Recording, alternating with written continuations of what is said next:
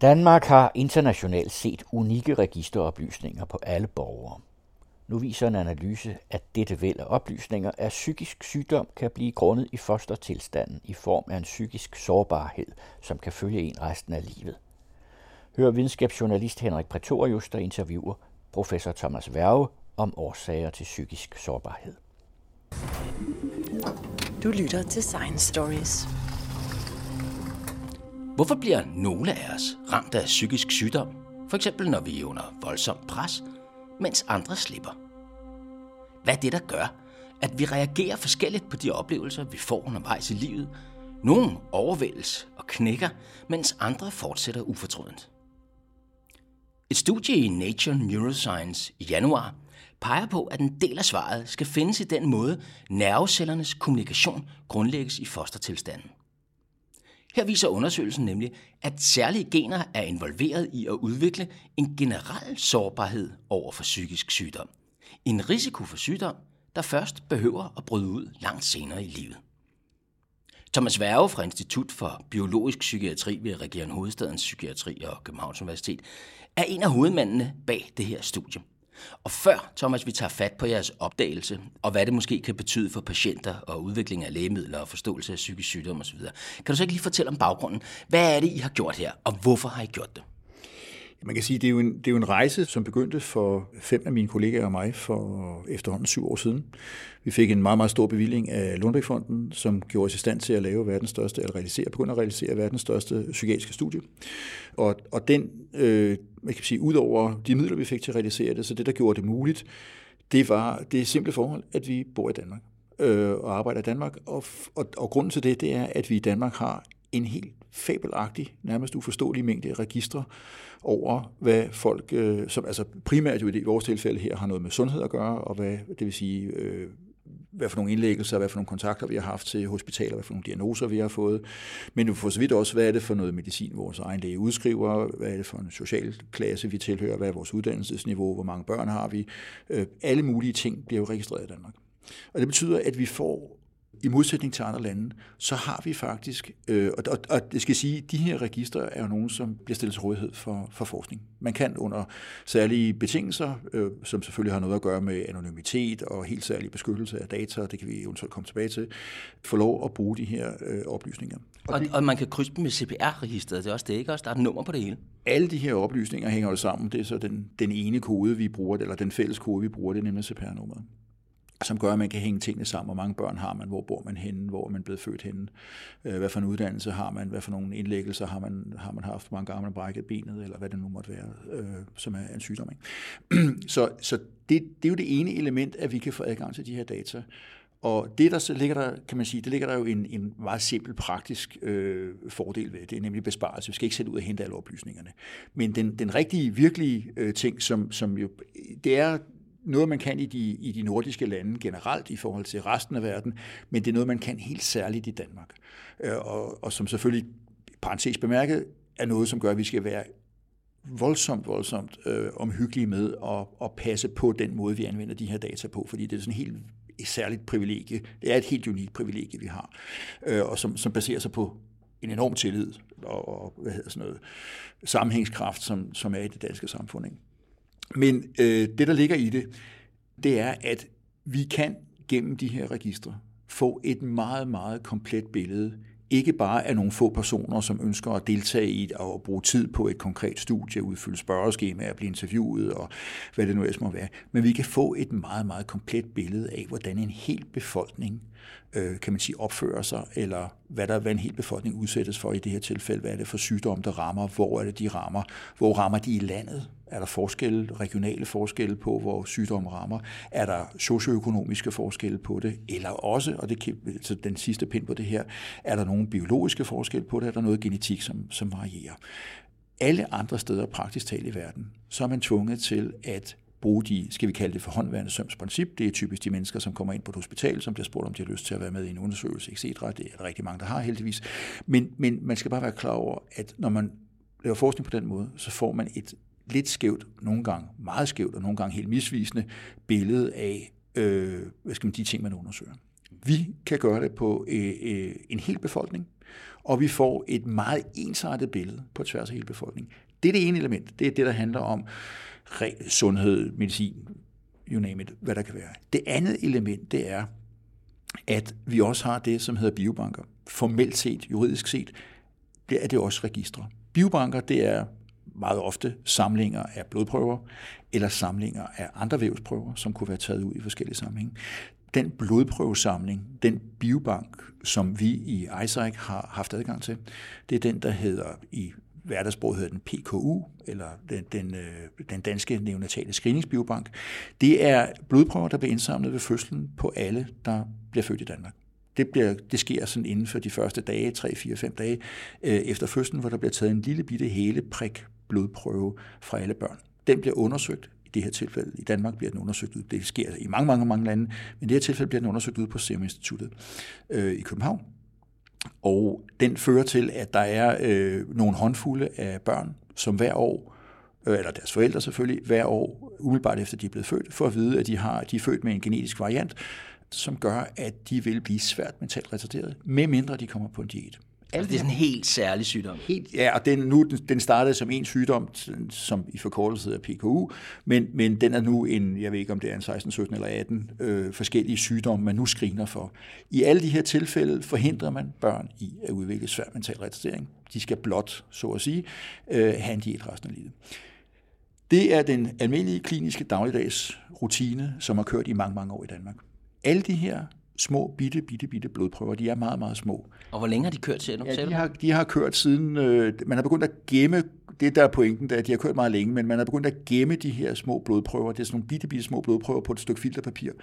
Det er overskydende materiale, der ikke går ind i den her indledende analyse. Det, det er man begyndt at gemme. Det begyndte man at gemme i midten af 70'erne, og cirka fra 1980 og fremad, der er det relativt komplet. Så der har vi næsten blodprøver for alle mennesker i Danmark. Det vil sige, at vi har ikke kun øh, knyttet til CPR-nummeret, øh, hvad folk har fejlet undervejs hele, øh, i deres voksne liv, og, øh, mens de var unge og alle de der ting, og hvor de har boet alle de der ting. Vi har også en blodprøve for hver eneste, der er født siden, hvad ved jeg, 1980 cirka. Ja, det har vi faktisk. Der er, jeg, jeg, tror, altså jeg kan ikke tale det præcis, fordi det er jo ikke min gebet, men, men den ligger altså i 99 plus procent komplet.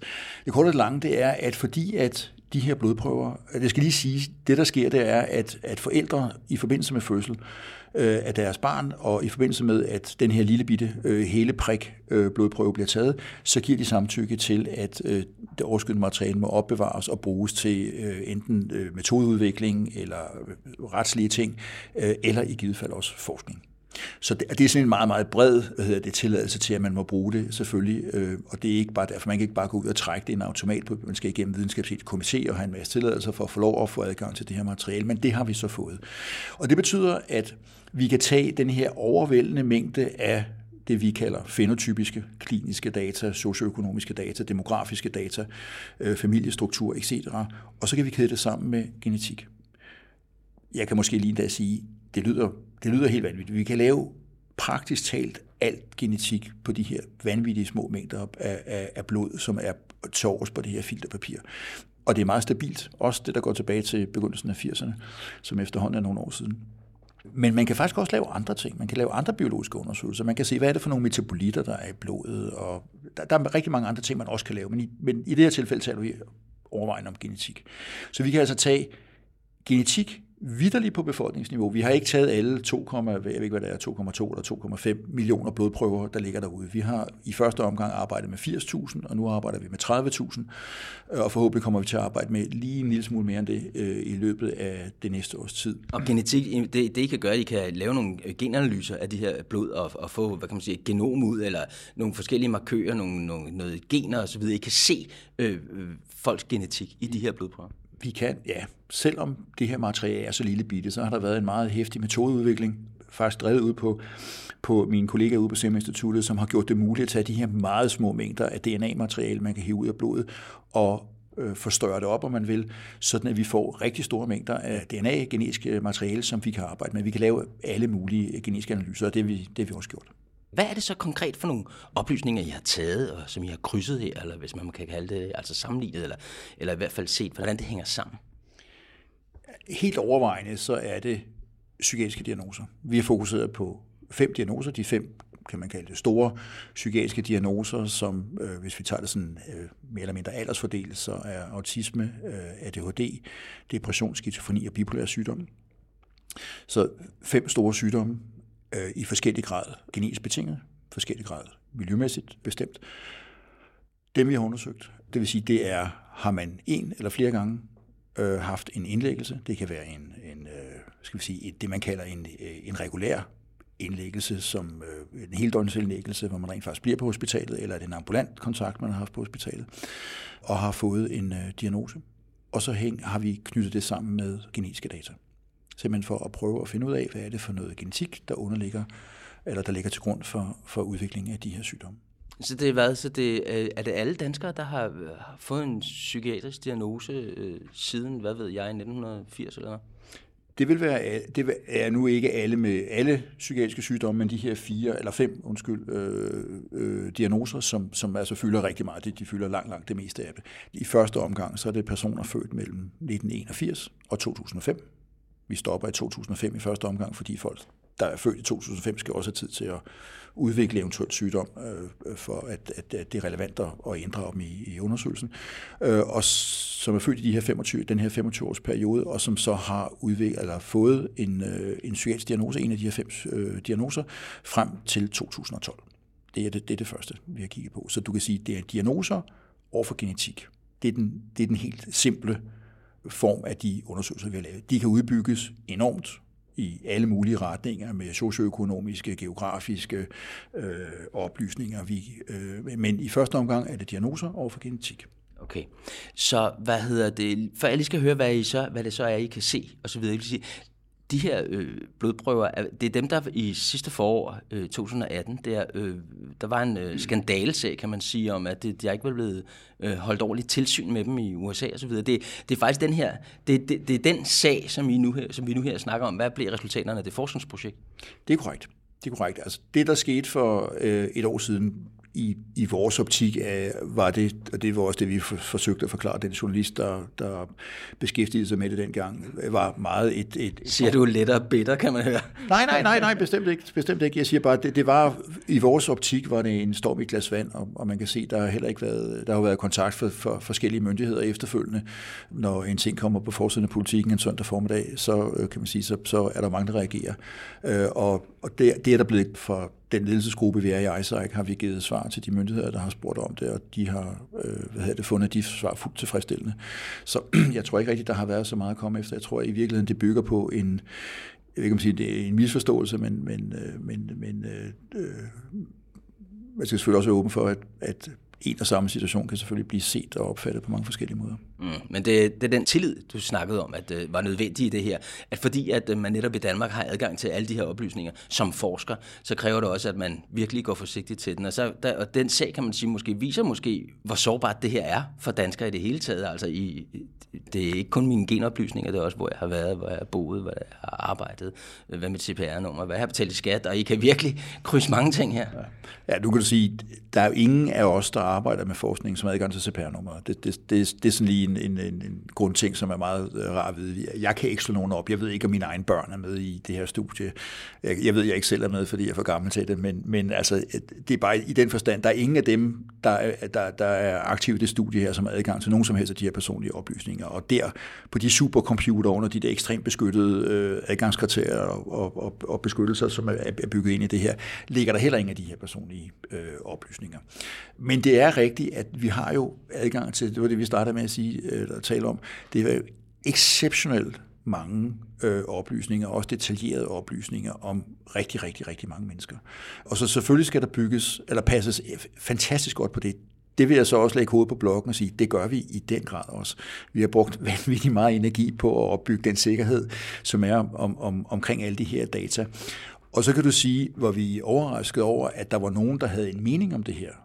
Nej, det var vi bestemt ikke. Altså, det, er, det er jo et helt exceptionelt privilegie at kunne få adgang til de her data, og særligt hvis man er i den branche her og ved, hvad det koster af energi og ressourcer og penge for at kunne indhente noget, som er meget, meget dårligere, end det vi har haft øh, mulighed for at arbejde med. Øh, så, så man godt klar over, hvor, hvor exceptionelt det er og så kan man sige, det, altså, det, når man sidder med det, så virker det helt naturligt, men, men hvis, vi, hvis vi spørger os selv, jamen vil du bare umiddelbart give alle dine data væk til en eller anden person, som sidder på en institution eller hospital, eller hvad det nu måtte være, på et universitet, og de fleste vil jo alligevel nok tænke sig en lille bit smule om. Øh, så, så vi var i den grad forberedt på, at, at der var personer, som kunne have, have, have meget klare og, og meninger omkring det her var godt eller ikke godt. Man kan kun sige, at vi har alle de tilladelser, vi skal bruge til at lave det her, og det er godkendt i alle øh, ender og kanter. Så, øh, og og vi, skal, vi skal gøre vores for at dels passe på data, det gør vi, og dels jo så returnere noget som kan bruges. Fordi vi sidder jo ikke og laver det her for sjov, og dem, som har givet os de her ekstremt mange midler til at arbejde med, med, med, med de, at først at generere data, men så også arbejde med dem, de har heller ikke givet midlerne for sjov. De, giver, de har givet midlerne, fordi vi skal returnere noget, som er med til at både give en øget videnskabelig indsigt, som højne alles forståelse for det her, men jo også kunne gøre noget for at hjælpe de mennesker, som er ramt af psykisk sygdom. Og det skal man altså huske på. Det er jo altså op imod en tredjedel af alle mennesker i Danmark, som på et eller andet tidspunkt i deres liv kommer i kontakt med øh, det psykiatriske sundhedsvæsen. Og nu har I så nogle resultater, og det første, I kan se her, det er, at der er en sammenhæng mellem, hvad for nogle gener man har, og hvorvidt man udvikler psykisk sygdom senere i livet, og at de her gener, de har noget at gøre med, hvad der sker i fostertilstanden. Kan du ikke prøve at forklare, hvad er det, I har fundet ud af? Jo. Måske skulle jeg lige spole en lille smule tilbage og sige, at det her det er ikke det første studie, der kom ud. Der er faktisk, øh, øh 2018 var et meget produktivt år for os, hvor der kom meget store studier ud. Flere af dem kom hvor ISAC-data var en del, men en meget stor og meget afgørende del af en, en skal vi kalde det verdens sample, altså et kæmpe stort internationalt konsortie, øh, hvor ISAC var meget drivende i det. Det har primært været inden for depression, autisme og ADHD. Øh, forskellige diagnoser, forskellige psykiske lidelser, som blev undersøgt hver i deres ret.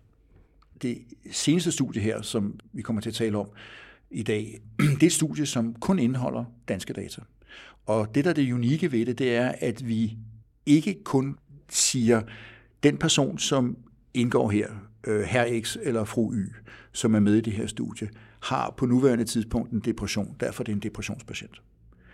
Den person har vi øh, skal man sige, alle indlæggelser for. Det vil sige, at vi kender også for så vidt andre psykiatriske øh, lidelser, som er gået forud for nu, øh, den tilstand, der er nu, og også for den sags skyld andre somatiske lidelser, altså ting, som rammer, øh, det, det kunne for så vidt være andre, altså andre øh, ting, der rammer hjernen, øh, migræne øh, eksempelvis, men det kunne også være lungeproblemer, eller hjerteproblemer, eller, eller forskellige andre ting. Så det vil sige, vi har rent faktisk et meget komplet billede af, hvad den person har oplevet af, af, af sygdom i løbet af sit liv. I hvert fald sygdom i den, måske ikke en influenza og en halsbetændelse, men den sygdom, som har noget at gøre med hospitalsindlæggelser. Og det vi har gjort, det er, at vi har kigget på ikke én psykisk sygdom, eller en psykisk diagnose. Vi har kigget på dem alle sammen som en stor gruppe. Og grunden til, at vi har gjort det, det er fordi, at psykisk sygdom optræder meget ofte sammen med andre psykiske øh, sygdom, eller lidelser, som jeg retligt burde kalde det. Altså, hvad, hvad mener du? Har man to på en gang, eller? Der er rigtig mange mennesker, som øh, har, har udfordret med, med en psykisk lidelse, og som så også udvikler en anden psykisk lidelse. Det er ikke sådan, at alle gør det, det er heller ikke sådan, at den overvældende del af det gør det, men det er noget, der er karakteristisk for psykiatri, det er, at der er mere øh, det, man kalder komorbiditet, det vil sige to øh, psykiske lidelser optræder samtidig hos en person, eller har optrådt på forskellige tidspunkter i den pågældendes liv, end du vil forvente, hvis du bare, kan man sige, øh, blandede psykiske lidelser ud på befolkningen ved tilfældighed. Så det er derfor, jeg har øh, undersøgt dem alle sammen under et her, fordi man, jeg, umiddelbart vil jeg sige, at det var ret forskellige ting. Jeg tror, du nævnte i begyndelsen skizofreni og autisme. Det ser jeg det som to vidt forskellige måder at, ja. øh, øh, at have problemer på. Depression er også noget helt andet. ADHD, det, hvad det, det er koncentrationsbesvær eller sådan noget først og fremmest. Altså, det, er nogle, øh, det er nogle meget forskellige ting her. Ja, det er det. Men man kan godt have flere af de her øh, men, symptomer samtidig. Der, der er mange personer, som kæmper med mere end en, en, en psykisk lidelse. Det er, det, er det, ene, det er det ene forhold, som gør, at vi tænker, der er jo noget fælles i det her. Øh, der, der må være noget fælles på tværs af, af, af psykiske lidelser. Den anden ting, det er, øh, du kan sige, det hedder komorbiditet, når to, syg, når to, to sygdomme eller to diagnoser optræder hos samme person. Vi kalder det familiær disposition hvis to lidelser er i familien. Det vil sige, at du går op hos din læge, og så siger man, er der nogen i din familie, som har haft det ene eller det andet. Der kan vi se, at, at hvis der er sy- en psykisk lidelse et sted i familien, så er der en, en øget risiko for, at der er anden psykisk øh, sygdom eller lidelse øh, andre steder i familien. Så det vil sige, at vi har haft den her øh, fornemmelse, den har været i meget, meget lang tid, om, at der, der er nogle årsagsforhold, som er fælles og går på tværs af, af psykiske lidelser. Og vi har også kunnet studere det i nogen udstrækning, fordi når man studerer, nu siger du øh, øh, autisme og skizofreni eller ADHD, hvad det måtte være, hvis man laver genetiske studier uafhængigt, altså for hver enkelt af de her øh, diagnosegrupper, så kan man faktisk, øh, uden at sammenligne den rigtige genetik i det, så kan man faktisk godt sammenligne resultaterne og sige, jo, der er altså en korrelation imellem, imellem den genetik, som har noget med, med, med skizofreni at gøre, og den genetik, der har noget med depression at gøre, for eksempel. Men det vi har gjort, det er, at vi har gået skridtet videre og sagt, jamen nu kan vi jo faktisk kigge på en hel befolkning. Og vi kan ikke kun kigge på en hel befolkning lige, hvordan de har det nu, for det her øjeblik, hvor vi møder dem på et hospital eller en klinik, eller, eller hvis det er raske kontrolpersoner vi møder dem, hvor man nu måtte møde sådan nogle hændende studenter, eller hvem der, hvem der typisk deltager i, i, i sådan nogle øh, studier. Vi kan faktisk kigge på hele den danske befolkning, og så kan vi kigge over hele det liv, de har levet. Nogle af dem har som sagt levet relativt kort, fordi vi, øh, de var kun øh, relativt unge, på, da, da, da, da vi ligesom lavede det her studie. Men nogle af dem er jo altså oppe i slutningen af 30'erne og har gennemlevet en, en pæn del af deres liv, øh, særligt når man kigger på, på psykisk sygdom, hvad man kan blive udsat for der. Og så studere det i sin helhed. Og det betyder jo faktisk, at vi vi kan, nu sagde du det her med, hvor er det underligt, at ting, som jeg ellers tænker på, depressioner, ADHD, øh, øh, tænker måske depression, eller depression som, som noget, der kan være inaktivt, og, og ADHD som nogen, der er for aktive, hyperaktive. Altså, hvordan kan det dog have, have et eller andet til fælles? Udover det her med, at, at altså, over tid kan man se det i samme person, eller, eller i hvert fald i en familie kan man se det op øh. Som siger, jamen, men nu kan vi inddrage det her. Vi kan også stille spørgsmål, og det har vi også gjort. Er der så forskel, hvis vi kigger på de personer, som, som kun har en ADHD-diagnose, øh, i stedet for hvis vi kigger på dem, som har en ADHD-diagnose og andre diagnoser? Altså er, er det i virkeligheden noget blandingsnød, vi kigger på? Altså hele det her mønster, vi, vi kender det ikke. Man skal huske på, at, at, at øh, psykiske lidelser er jo det, man kalder konventionelt. Det er en konvention, ikke? Vi har, der er truffet en beslutning om, at vi definerer en, en skizofreni på den her måde eller vi definerer depression på den her måde. Det er diagnostiske definitioner, som faktisk ændres over tid. Vi, vi kan sige, der har jo lige været den her skift fra det tidligere diagnostiske system, som i vores verden hed ICD-10, øh, og, og på vej over i det næste i rækken. Du kan næsten gætte, hvad det hedder. Det hedder ICD-11. Ja. Ikke? Og i den amerikanske verden, der er man gået fra DSM-4, hedder det derovre, DSM-4, version 4, til version 5. Altså, jeg har hørt noget med, at psykiatriske lidelser bliver, man kan sige, omdefineret hver 10 år, sådan ja, stort set. Det, ja, de bliver ikke sådan helt omdefineret. Det er ikke sådan, at, at sort bliver til hvidt i det her tilfælde, men grænserne bliver flyttet en lille smule. Noget, der ryger ind, noget, der ryger ud. Det her, der, der er noget elastik i metermål i det her? Jamen, det er der. Det, og det kan du sige, det er der, at der har der jo typisk været i mange, inden for mange sygdomsgrupper. og, og det kommer selvfølgelig med, at jo, man, man føler, at jo, jo bedre man forstår det, jo mere præcist kan vi definere det, og så, så definerer man det mere og mere præcist. Psykiske lidelser, øh, øh, ligesom i øvrigt øh, andre, altså også neurologiske lidelser, kan man sige, kan jo have den udfordring, at, man, at hjernen ikke er lige umiddelbart tilgængelig for studier. Det skal vi, jeg vil gerne ind på, hvorfor problemet er her. Men der er simpelthen det her problem, at øh, en, det, vi øh, kalder en bestemt psykisk sygdom, for eksempel i 1950'erne, er ikke nødvendigvis den samme sygdom, vi bruger det samme navn for i dag. Man kan tage en meget sjov, øh, man kan tage et eksempel. Der er faktisk, man kan godt være øh, en dansk person, som har en, en, en, en, en psykisk lidelse, og har en formel psykiatrisk diagnose, og så tager man en flyver til USA, og hvis man bliver indlagt derovre, så vil det så være en anden diagnose, man fik derovre øh, fordi at, at grænser, man, man, man befinder sig, de er, opererer i et DSM-system, som de kalder det, vi opererer i et ICD-system, og hvad bogstaverne står for, det synes jeg ligegyldigt, det er bare de forskellige kriterier, som nogen er blevet enige om, at det, det er dem, vi kører efter, og der kan man sådan flytte, hoppe hen over, hen over diagnosegrænser der. Så det er selvfølgelig, det er jo ikke vilkårlige grænser, men det er konventionelle grænser, man sætter ned. De er ikke baseret på, at vi siger, nu tager vi et røntgenbillede, så kigger vi, så ser vi det her. Øh, og, og hvis vi åbnede en person op, så ville vi kunne se, her var der en byld vi kan tage en prøve af den byrken til den her bakterie, eller hvad det nu måtte være. Så, så, og det er, jo, det er jo udfordringen, så det vil sige, men psykiske lidelser bliver jo diagnostiseret og vurderet, kan man sige, dels udefra af, af psykiateren, som kigger og siger, hvad er der for nogle tegn, der er, og dels den pågældende person, som kommer ind og har et problem, som rapporterer det situationen indenfra, det man øh, symptomer fra patientens side og, og, og, og, og tegn observeret fra, fra det ene side. Det er det, der til sammen giver den her diagnose. Og der kan du sige, der, der varierer grænserne så over tid om, hvad er det for, hvad er det for nogle skæld, man sætter imellem forskellige diagnoser. Så ikke alene kan man, kan man sige, at I ser patienter, som har to forskellige psykiatriske lidelser samtidig. Øh, I ser familier, hvor forskellige psykiatriske lidelser dukker op, og der er en over, hvad kan man sige, repræsentation af, hvis der er en i familien, der lider af en psykisk sygdom, så er sandsynligheden for, at en anden kommer til at lide af en vilkårlig øh, psykisk sygdom, den er højere. Og så kan man sige, ovenikøbet fra fagkundskabens side, så er det svært at få øh, hvad kan man sige, klarhed over, hvad er egentlig, hvad for en sygdom er I, hvad for en sygdom. Det her, det er, det er mere sådan en større sammenhængende, hvad kan man sige, øh, kæde af symptomer og, og sygdom osv. Og så, øh, så, så det havde, I havde i forvejen den her mistanke om, at der, der er et eller andet, der må være fælles for alt det her. Det er det? Det er præcis det, der er, pointen, og det, og det er jo det, der er udfordringen også i hverdagen både for de mennesker, der lider af psykisk sygdom, men jo sørger også for de øh, læger og sygeplejersker og, og psykologer og dem, som arbejder med at forsøge at hjælpe personer med, med psykiske lidelser. Det er deres udfordring. Det er, at, at det, det, er en, det er en uklar, mindre entydig verden end i de øh, medicinske specialer, hvor man tager et røntgenbillede, eller man sætter nogle elektroder på hjertet og siger, at der er en en-til-en overensstemmelse mellem det billede, jeg ser på min skærm, og det, øh, jeg, der, der foregår inde i den her persons hjerte eller lunger, eller hvor det måtte være henne. Ikke? man tager en blodprøve og siger, vi kan måle det her. Det, det er meget simpelt. Så det, det, er jo, det er jo grundlæggende udfordringen. Og så har du fuldstændig ret i det her mønster med, at de diagnosegrænser, der bliver stillet op, bliver jo ikke respekteret af det enkelte individ, fordi det kan åbenbart have flere øh, psykiske lidelser, end du vil forvente. Altså man kan sige, hvis du ligesom kastede terninger, ikke, så vil du ikke forvente, at psykiske lidelser så hyppigt optræder to gange i samme, altså forskellige sygdomme eller lidelser øh, optræder to gange i samme person, eller i, inden for samme familie. Så der, der er et eller andet fælles. Og som jeg sagde før, så er der også tegn genetisk set, når du kigger, når du sammenligner genetikken for det ene, og skal sammenligne genetikken for det andet, siger, at der er altså et eller andet øh, fælles her. Og det gjorde så, kan man sige, jamen, så lad os kaste os ud i det, og nu vender vi tilbage til det, der var starten på det hele. Nu kan vi undersøge det her Øh, Øh, vi kalder det cross disorder, altså på tværs af psykiatriske øh, diagnoser, kan vi undersøge genetikken, og vi kan gøre det i en befolkning. Og det er ligesom det, den her artikel har, har forsøgt at gøre. Øh, bottom line i alt det her, det er, at den ting, man kan sige, vi forventede, det er, at hvis der er noget, der går på tværs af psykiske lidelser, så taler vi formentlig om en eller anden, kunne man forestille sig, øh, det var i hvert fald vores forestilling, en eller anden grundlæggende sårbarhed. Den kan være genetisk, det er så det, vi har konkretiseret i nogle tilfælde.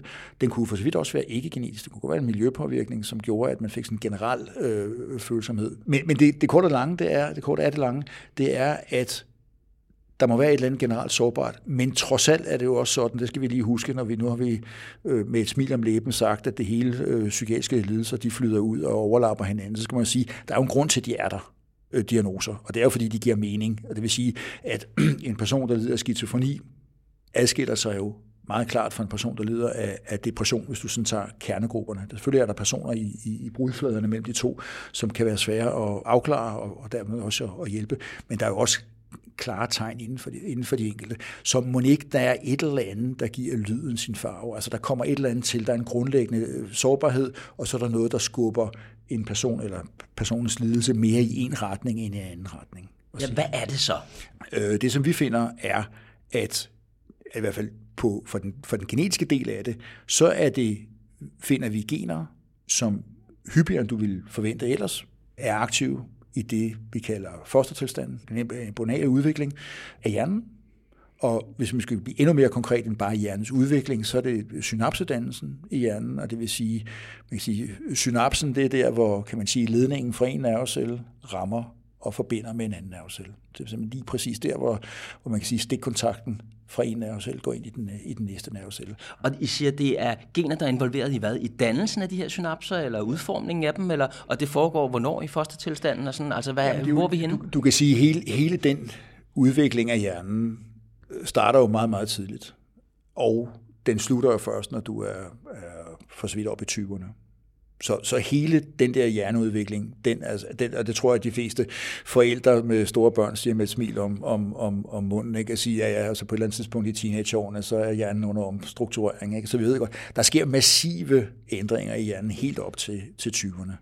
I øvrigt noget, der knytter an til en anden ting, som er mere øh, skizofrenispecifik, men som også er genetisk, hvor, hvor, hvor genetiske øh, fund har peget på øh, i hvert fald en meget væsentlig proces netop for den her remodellering af hjernens struktur, som sker i teenageårene, og som altså sen teenageårene og i begyndelsen er selv helt ind i voksenårene, og som man kan sige knytter meget godt an til den primære risikoperiode for udvikling af skizofreni, som vi kender, som ikke er altså i sen teenageårene og op i de første halvdel af 20'erne.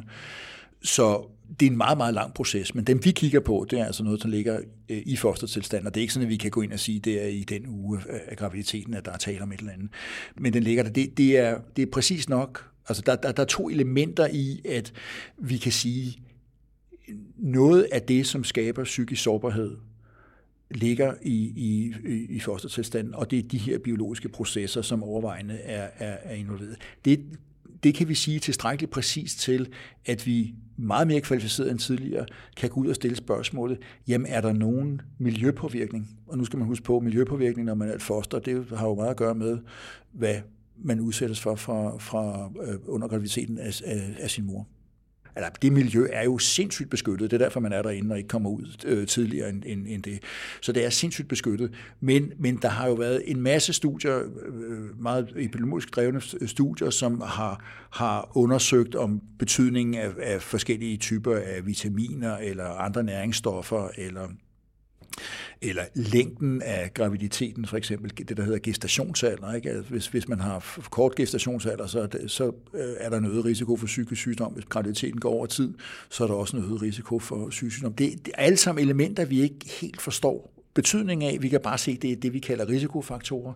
Vi kan, vi kan måle dem, men vi forstår ikke deres biologiske, altså skal vi, sige, skal vi kalde det fysiske eller mekanistiske øh, indvirkning på, på det at få sygdom. Men når vi begynder at sige, okay, her har vi et tidsvindue, som vi selvfølgelig arbejder på at gøre mere og mere snævert. Vi har nogle konkrete processer, som finder sted i de og de typer af celler. Så begynder vi at sige, men hvad, hvad er der er de type af den proces, lige nu sidder jeg bare og fabulerer og gætter øh, fuldstændig øh, frit, øh, er der en involvering af et vitamin, hvad kan man sige, hvad, hvad, for nogle, hvad, hvad, hvad for nogle ting indgår i de her processer, og, og, og ved vi fra, det kunne være dyre museforsøg eller andre cellulære forsøg, hvad, det, hvad for nogle øh, komponenter, som er super vigtige her. Og det er, ikke, det er ikke en ting, vi er gået i gang med nu, men, men det er den mulighed, der pludselig foreligger, og det er det, genetikken kan, det er, at den kan pege et konkret sted hen, og være med til at skabe, i det her tilfælde, biologiske hypoteser, hvor vi så vil stille spørgsmål og sige, er der nogen over i epidemi- blandt vores epidemiologiske kollegaer, som i virkeligheden har studeret øh, øh, stresshormoner, for eksempel, eller, eller andre væksthormoner, eller øh, infektionsparametre, Altså, hvad, hvad betyder infektion? Altså, er det... Altså, hvad man er blevet inficeret af, der, altså, hvad der, moren har fejlet der, der, er en masse, som, som, der, der, der, der er en masse studier, som har undersøgt, hvad er betydningen af at altså, slemme infektioner under graviditeten, er det noget, der øger risikoen? Det er ikke, der er jo intet deterministisk over nogle af de her elementer. Det er jo alt sammen mange begge små, øh, skal man sige, bare for at skal man sige, afdramatisere, hvis man nu har haft en influenza under en graviditet, så er det, der er jo intet deterministisk over det. Men det kan jo godt være, at altså de modeller, man arbejder med, er jo det her med, at der er, at der er noget genetisk sårbarhed, som ligger til grund for det, og så er der nogle, nogle, noget andet eksternt miljø, som kommer og influerer på og, og skubber på oven i det. Og hvis du kigger, så er der masser af, af personer, der er født, hvis, hvis mødre havde for eksempel infektioner, som en af mine kollegaer, Michael Benros, arbejder øh, rigtig meget med, at kigge på infektioner, både under graviditeten, men også øh, op igennem livet, og siger, er det, er det vores immunsystem, som, som enten ikke beskytter os godt nok, i nogle under graviditeten vil det så i givet fald typisk være morens immunsystem, eller er det et immunsystem, som overreagerer rent faktisk? Ja, det slår infektionen, årsagen til infektionen ned, men samtidig så bliver vi selv efterladt med en blodtud, hvis vi skal blive sådan et lidt populære øh, billedsprog, og, og dermed får en skade, samtidig med, at man forsøger at redde sig. Og der kan du sige, der, er, der åbner genetikken jo pludselig en dør ind til en verden, vi ikke har været i før, og sige, jamen, hvad andet genetik har den samme tid og sted, som det, vi finder, som går på tværs. Og, og du kan sige, øh, og det kan jo være, at der er noget andet, som ligesom øh, forstærker effekten men som så skubber, skubber det over imod noget, der mere ligner noget skizofreni end noget, end noget depression. Og, og den ting ved vi ikke nu, men det er jo det, det element, der åbner sig. Det er det ene, som kommer ud af det studie. Det andet, det er jo det her med at sige selv sent indsættende øh, psykisk sygdom, altså i modsætning til autisme, som, som jo bliver tydeligt meget, meget tidligt i livet, så kan du sige, at, at øh, meget depression kommer jo rigtig, rigtig sent i livet, øh, og skizofreni og bipolær kommer jo også, kan man sige, i hvert fald sent i teenageårene eller op i voksenlivet. Ikke? Og, og sige, men selv der ligger kimen, ikke hele kimen, men noget af kimen til de her sent indsættende psykiske lidelser, den ligger altså helt tilbage i fostertilstanden. Midler mod øh, psykisk lidelse, altså det medicin, hvad kan man sige, lægerne har til rådighed til at prøve at behandle de her øh, patienter, det øh, har jeg forstået, har i praktisk taget ikke øh, udviklet sig siden 60'erne måske, eller deromkring. Ja, det, det er måske lidt, lidt en tilsnigelse. Jeg tror, det du tænker på, det er udviklingen af antipsykotiske lægemidler, hvor klorpromazin, som det hed, øh, kom øh, dengang. Og jo dengang jo øh, resulterede i en revolution. Altså, øh, princippet i behandlingen har måske været den samme, men man har i hvert fald været i stand til at modellere øh, mange af bivirkningerne øh, meget, meget betydeligt. Så, så, så det, det er en sandhed med modifikationer. Når, når du er over i øh, behandling af andre psykiske lidelser, så er der bestemt sket en, en udvikling siden øh, slut 50'erne. Men, men jeg tror, at det, der er den vigtige element at, at holde fast i her, det er at sige, er der et behov, som, som øh, et uopfyldt behov, for andre lægemidler. Ja, det er. Det kunne bestemt være bedre. Så du kan sige, det er jo et af de elementer og en af de ting, som vi gør. Vi har, vi har gjort det faktisk i løbet af de sidste øh, 10 år tilbage, da de allerførste genetikresultater kom inden for psykiatri. De, de kom først i skizofreni af en eller anden grund, hvor det er den øh, primære sygdom, der blev arbejdet med. Da vi fandt det tilbage i 2008, så førte det faktisk til en, øh, et meget stort samarbejde med øh, firmaet Lundbæk, altså H. Lundbæk i, i Valby, øh, som, som gør, at de nu har et, et øh, udviklingsprogram, som jeg ikke kender til i detaljer, men et udviklingsprogram øh, med, med for, for nye lægemidler. Den del af spin-offet fra at lave genetik har jo været øh, kolossalt vigtigt, fordi der for 10 år siden begyndte der at brede sig, en, skal man passe på med at bruge ordene i den, lige denne sammenhæng, men der begyndte at brede sig en vis øh, depression, eller i hvert fald øh, pessimisme inden for udviklingen af nye lægemidler. Det var egentlig også den, der startede dit, dit spørgsmål før, om er der egentlig sket rigtig meget inden for udviklingen af lægemidler inden i, psyki- i psykiatri. Der kom den her depression. Det er lige før, jeg vil sige, alle undtaget, alle lægemiddelfirmaer med undtagelse af Lundbæk, tror jeg faktisk, nedlagde deres, øh, ikke hele deres CNS-afdeling, men i hvert fald den del af deres lægemiddeludvikling, som havde med psykiske lidelser at gøre.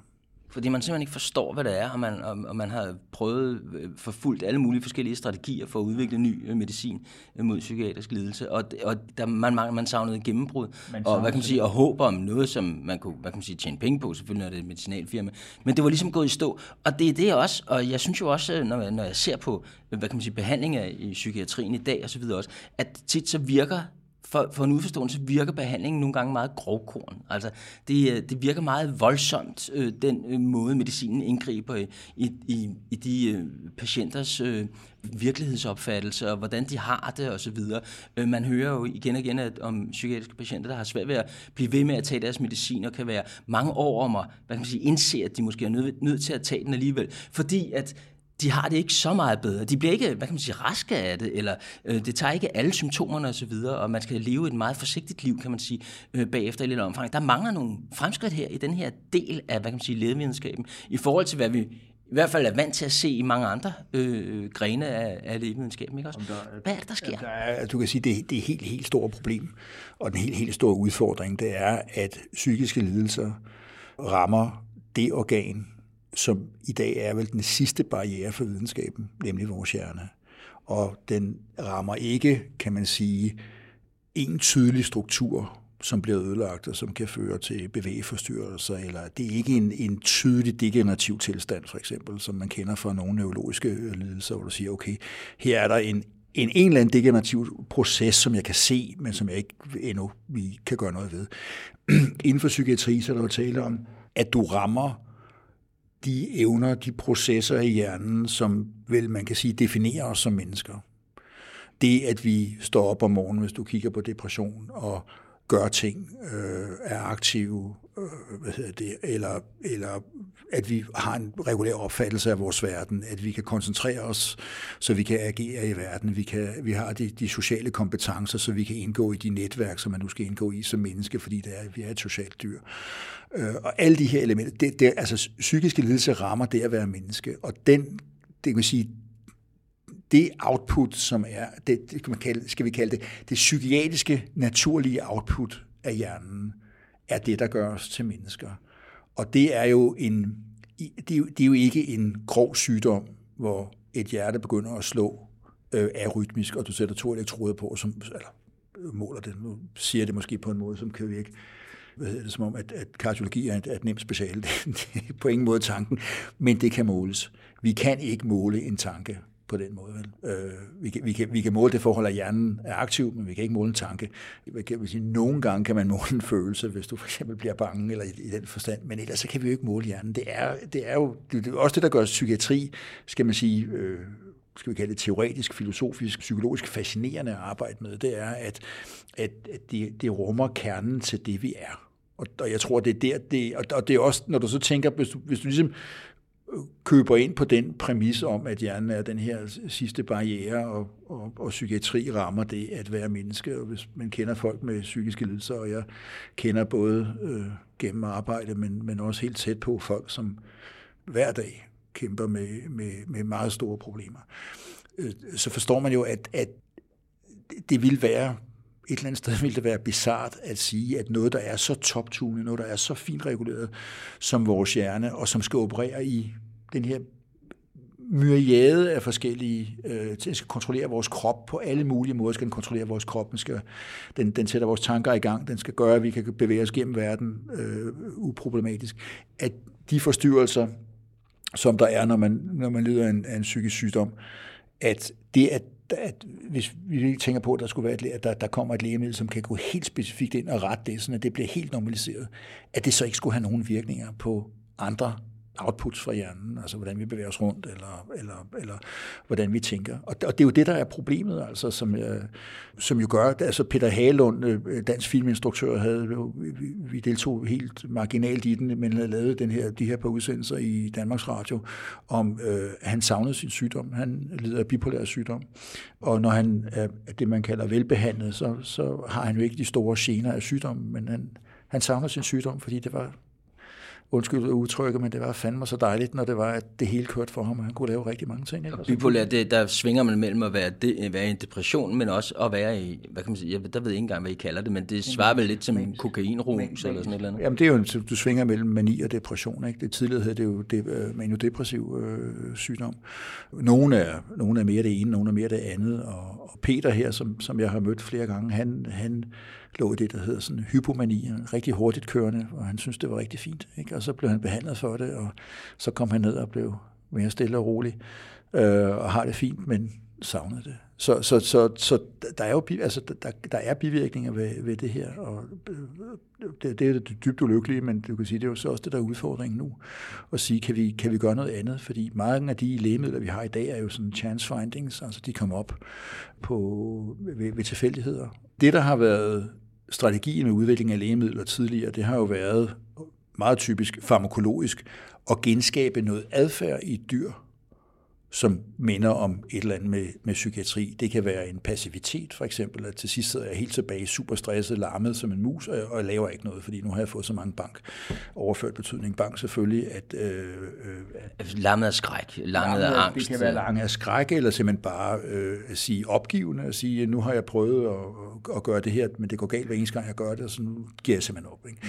Eller, eller du kan, man har også jo givet mus, ligesom øh, nogle mennesker giver sig selv, nemlig øh, Øh, kokain lignende stoffer, altså dopamin, øh, amfetamin lignende stoffer, som gør, at de bliver superaktive, og, og det som alle mennesker, hvis du får amfetamin nok, så bliver du psykotisk. Øh, og så har man så forsøgt at hæmme det. Og det, der har gjort det her, vi talte om tidligere med, at, at øh, de farmaceutiske virksomheder har opgivet, eller opgav øh, en, en pæn lang øh, øh bekymrende øh, periode jo, bare håbet om at udvikle lægemidler inden for, inden for psykiatri. Det var simpelthen, fordi man manglede modeller. Man havde brugt de her modeller, som enten var, var at man, man stressede dyr, og så sagde man, når, når de så var meget stressede, så sagde man, nu lider de af depression. Øh, eller også gav man amfetamin, og de så får rundt i buret, så sagde man, nu er de psykotiske. Og så forsøgte man at lave lægemidler ud for det, eller som, som rettede imod, øh, imod det. Men det er jo en kunstig tilstand, man inducerer i dyrene, og guderne må vide, hvor meget de har at gøre med. De, de fører sig så til nogle lægemidler, som, som hjælper, men, men øh, hvor meget de har at gøre med menneskelig sygdom, øh, er jo et åbent spørgsmål, det ved vi ikke. Men der kan du sige, tilbage til genetikken, det som det håbet er jo det at sige, jamen nu tager vi altså rent faktisk noget, noget rigtig årsag og bygger ind i et dyr. Og de gange, hvor vi har gjort det, øh, ikke kun os og, og Lundbæk, men andre også, så ser vi rent faktisk, at vi genskaber nogle, nogle biologiske øh, processer, eller nogle biologiske skævheder, som man jo også godt kunne se, men ikke vidste, om var betydende eller ej hos mennesker. Og når du begynder at se det hos, hos dyr også, så kan du sige, okay, men så, hvad sker der så? Det er et åbent spørgsmål. Vi ved det ikke nu. Vi ved ikke, om der kommer lægemiddel ud og sådan noget her. Men hvad sker der, når vi begynder at korrigere farmakologisk de her skævheder? Det er, det er jo for eksempel, hvordan altså, øh, øh, øh nerveceller elektrofysiologisk virker. Kan vi rette op på det farmakologisk? Og hvis vi retter op på det her farmakologisk, vil det så have en bedring af, af et, et menneskes øh, psykiske lidelser. Det, det er det ene element. Det andet element, vi ikke har talt om, det er den ting ved genetik, at den kan prædiktere, hvad der sker. Hvad betyder det? Prædiktere, vi kan forudsige, vi kan udsige noget om din sygdomsrisiko.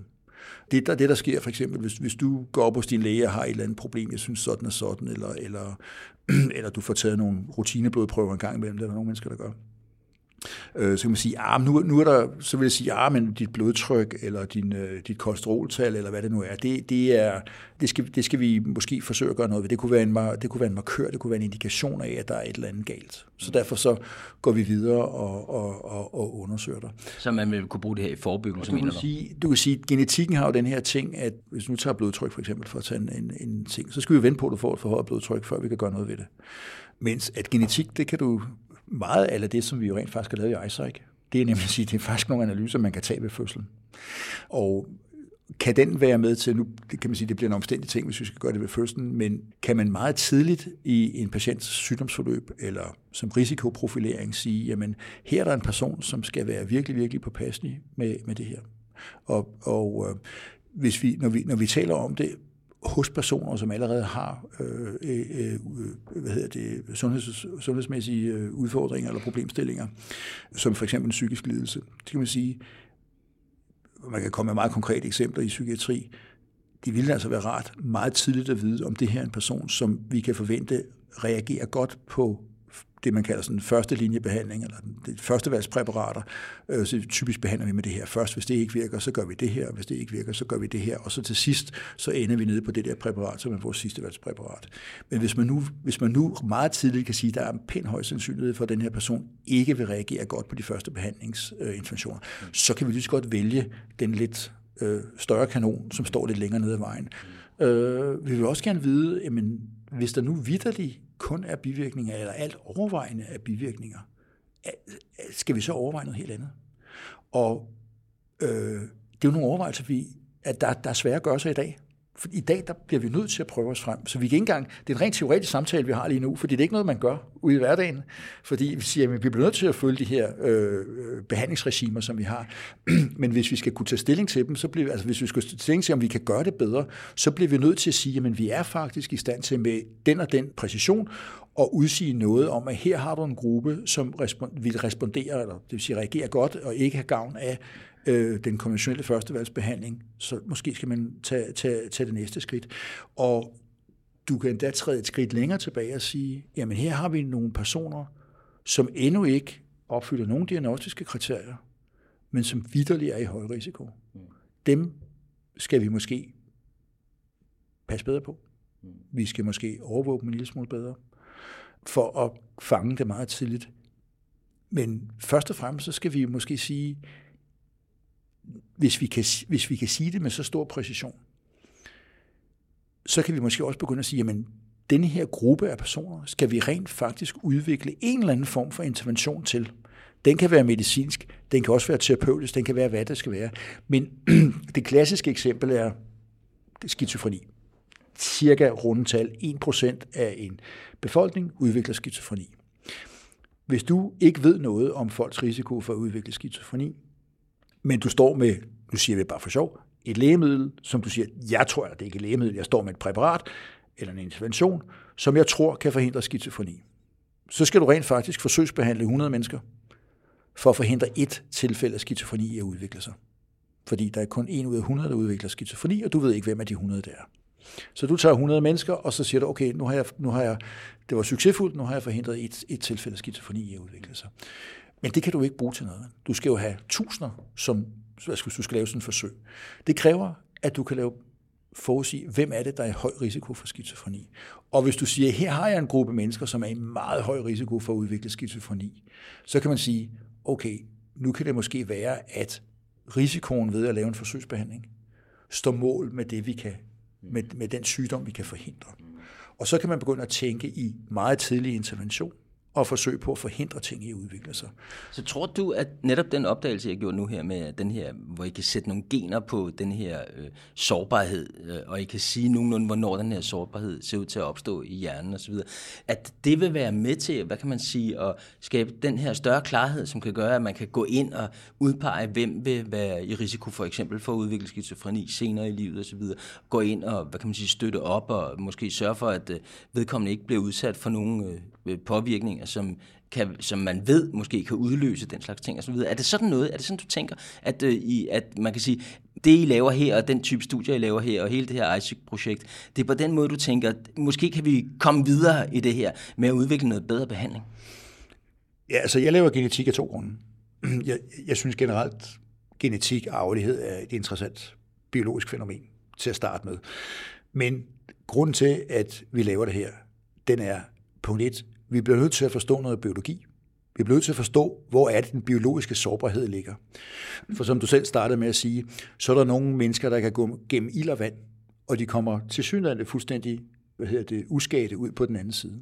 Og så er der andre mennesker, som man kan sige, er født på en måde, jeg, hvis jeg, mit yndlingseksempel, det er Maud. Ikke? Som, jeg tror, hvis man siger Maud, så ved alle sammen en eller anden, som, som er meget bekymret på forhånd, og, og, og så, så sover man på forskud, og som jo er psykisk kolossalt sårbar som person, som, som er den anden ting. Men, men, men øh, vi, vi bliver nødt til at være i stand til at skælne, hvem er det, der har de her sårbarheder, og, for, og, og meget, meget sandsynligvis jo også forskellige typer af sårbarheder. Det er det ene element, og det andet element det er så den der biologi, som vi kan informere enten med henblik på lægemiddeludvikling, eller som sagt på læger, som vi har talt om det der med at sige, men kan vi blive bedre til at forstå nogle af miljøpåvirkningerne? Vi forstår jo godt, at stress og øh, misbrug og øh, øh, hvad hedder det, mangelsygdomme, sult, øh, altså for eksempel øh, sultperioder, der er to klassiske sultperioder, øh, dels i 44 i Holland og dels under kulturrevolutionen i Kina, hvor, hvor øh, gravide, altså alle sultede jo, men, men hvor, hvor dem, som blev født, eller hvad kan man sige, dem som var øh, undervejs, øh, hvor deres mødre sultede under deres graviditet, har en meget, meget høj risiko for at udvikle skizofreni og andre. Så vi, vi ved jo, at der er en masse miljøpåvirkninger, som er med til at disponere for psykisk sygdom. Men kan, men kan den der biologi gøre det bedre til at pinpointe, hvad er det for, hvad er det for nogle elementer, der kommer ind? De der to forskellige ben, prædiktion og biologi, eller sygdomsbiologi for at være en lille smule mere præcis, øh, og, sygdoms, altså, og, og, og, og informere epidemiologien i det, øh, det, det er jo de, de to grunde til, at vi laver genetik. Og du mener, der er håb om, at det her, den her metode her, den vil føre til hvad kan man sige, bedre forhold for patienter? Altså flere vil blive, om ikke helbredt, så få det bedre? Jeg er helt, jeg er helt overbevist om, at det, man kalder genomisk, altså genomic prediction, kommer til at vinde indpas. Det kommer det til at gøre på tværs af de her, skal vi kalde det, store folkesygdomme, hvis man må bruge sådan et øh, løsagtigt begreb her, som psykiatri jo er en del af, men det gælder også for andre, og masser af andre medicinske specialer. Simpelthen det forhold, at man ved første kontakt det kan enten være til helt raske personer, som man vil vælge at lave øh, forebyggende indgreb for, eller første gang man, man, man, man øh, bliver indlagt med, eller kommer i kontakt med sundhedsvæsenet på den ene eller den anden måde, siger, vi bliver simpelthen nødt til at vide, hvad vej er det, vi går ned af her. Altså, øh, hvis, det var, øh, hvis det var en anden ting, så ville vi lave en scanning. Nu er det, nu er det en genetisk øh, analyse, vi laver, og så skal vi vide, hvad det er for en af vejene, vi, vi har en forventning om, det går ned af. Det, det kommer til at vinde udbredelse over de næste øh, endda få år, kommer det til at, at rulle ud. Biologien er, er, er tricky.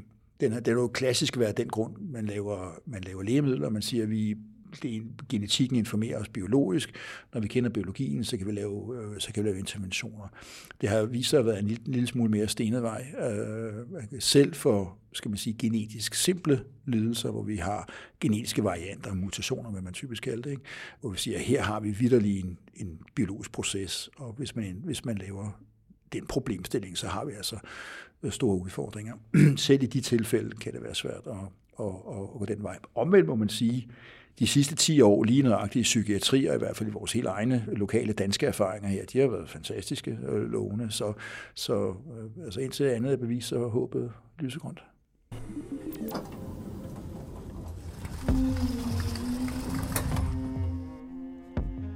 Programmet om psykisk sårbarhed var med professor Thomas Værge fra Københavns Universitet.